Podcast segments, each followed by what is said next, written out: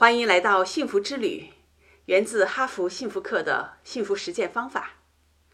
我是 Michelle 邹邹英毅，是美国幸福研究院的认证讲师。有这么一个常见的问题，尤其是在某些宗教上，会有这么一个理念：追求幸福是自私的行为，或者是一种自私的想法，因为追求个人的幸福可能会影响到其他人的幸福，会伤害到他人。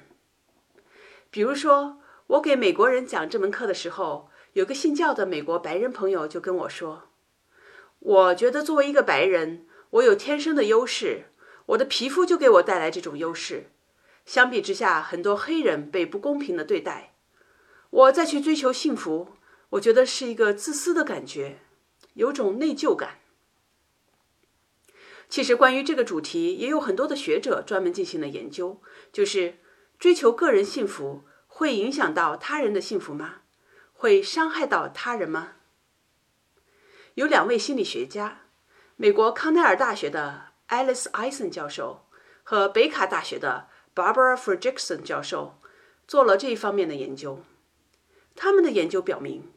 其实追求个人幸福不会伤害他人，反倒带来的是 win-win，双赢。他们发现。当我们个人的幸福水平增加时，当我们感到幸福时，我们就会更愿意去关心他人，我们就会主动的增加这种关心他人的想法。当我们付出行动去帮助他人时，我们就会对他人的幸福有所贡献。我们因为帮助他人而自我感觉更好了，这样又导致我们个人的幸福感增加。因此，在我们的个人幸福和他人幸福之间。就有一个向上的这种正向螺旋。当我的幸福感增加，我的自我感觉更好，我和他人的关系就改善了，和他人的关系变得更好，我个人的幸福感就会进一步增强。我认为这个理论也可以用来去解释为什么人们会乐意去做慈善，去捐钱、捐物，帮助其他人。当我们做好事帮助别人的时候，我们会感到快乐，这份快乐可能比把这个一百块钱花在自己身上，或者去饭店搓一顿更开心。这方面也有专门的研究，并且根据这些研究，泰勒·本沙哈尔教授推导出其中一条通往幸福的路径，就是 giving，给予。这个我们在后面第五模块讲到 relational well-being，人际关系福祉时再详细介绍。所以，根据这些研究，我们得出的结论是：一、提升幸福能够增加成功的可能性，这是我们上一讲的主要论点；二、提升自我的幸福感能够给他人也带来更多的幸福，也就是咱们这一讲的主要论点。这些研究成果推翻了一些人们常见的思维模型。这里我给你举个具体例子：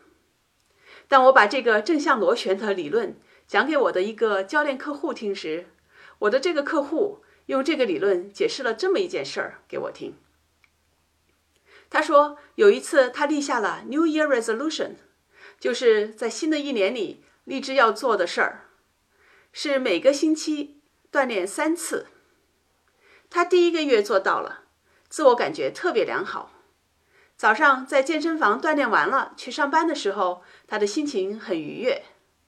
当他到了公司里，自己就比原来更主动的和同事微笑、打招呼、聊天儿，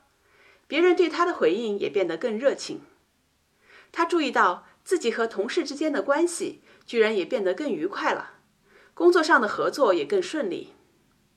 他在公司里也感觉更开心，回到家里时也不像以前那么疲惫。吃晚饭的时候，还经常把公司里发生的趣事儿分享给家人听。所以，用这个正向螺旋的理论来解释，就是他通过锻炼身体，达到每周的近期小目标，提升了自己的幸福感，然后在自己与同事和家人社交的行为上，不由自主的发生了一些改变，无意识中也提高了周围人的幸福感，人际关系改善了，反过来他自己也感觉更愉快，工作更顺利。效率也更高。好，最后为你总结一下：